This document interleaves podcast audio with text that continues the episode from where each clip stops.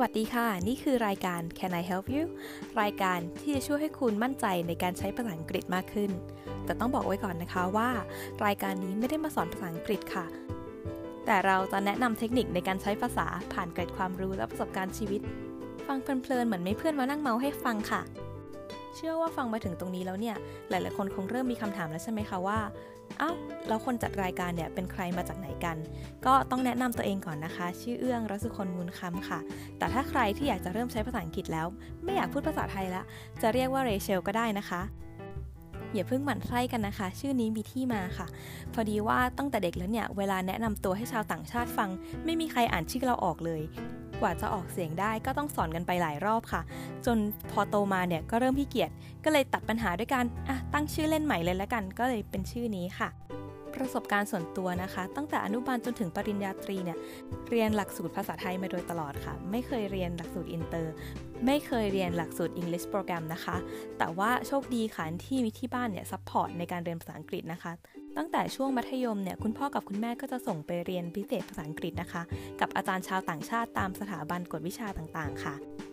พอเรียนจบปริญญาตรีที่สถาปัตจุฬาก็มีโอกาสได้เดินทางไปศึกษาภาษาอังกฤษอีก 6 เดือน ที่เมืองบอสตันประเทศสหรัฐอเมริกาค่ะ เรียนไปจนถึงจุดที่รู้สึกว่าพร้อมแล้ว ก็เลยไปสอบ TOEFL ค่ะ ครั้งแรกในชีวิตนะคะ สอบได้ 97 เต็ม 120 ค่ะ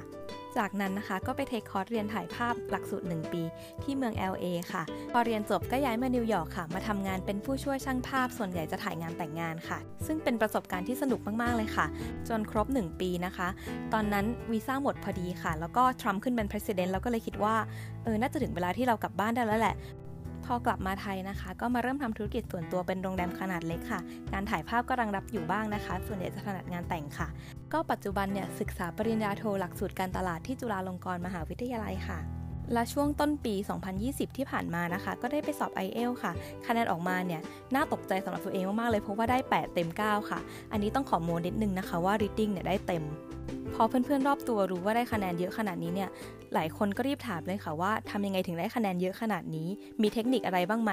โหถ้าจะให้ตอบจริงๆเนี่ยมันยากมากเลยนะ เพราะว่ามันเป็นประสบการณ์ทั้งชีวิตที่เราสะสมมาถูกไหมคะ ก็เลยเป็นอีกเหตุผลหนึ่งนะคะ ที่ทำให้เราเริ่มคิดจะมาทำพอดแคสต์ค่ะ เพราะว่าเราเนี่ยก็อยากจะบันทึกไว้ว่าเออเก็บความรู้ที่เราเคยมีหรือเทคนิคต่างๆนะคะ ที่เราใช้มาตลอดชีวิตเนี่ยเป็นยังไงบ้าง ประสบการณ์ในอเมริกาของเรา 2 ปีกว่าๆเนี่ย มันไม่ได้ยาวขนาดนั้น แต่ว่ามันก็มีหลายอย่างที่เป็นประสบการณ์ที่มีค่าที่เราอยากแบ่งปัน เราเนี่ยไม่ใช่เจ้าของภาษาก็จริง แต่ว่า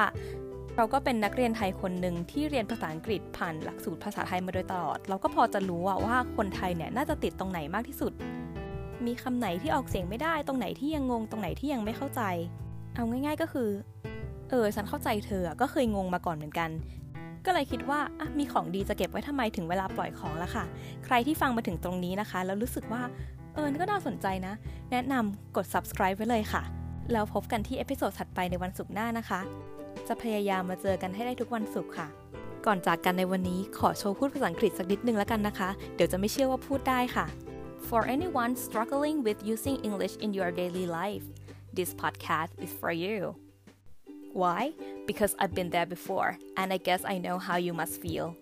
So hit subscribe and see you next Friday. Bye!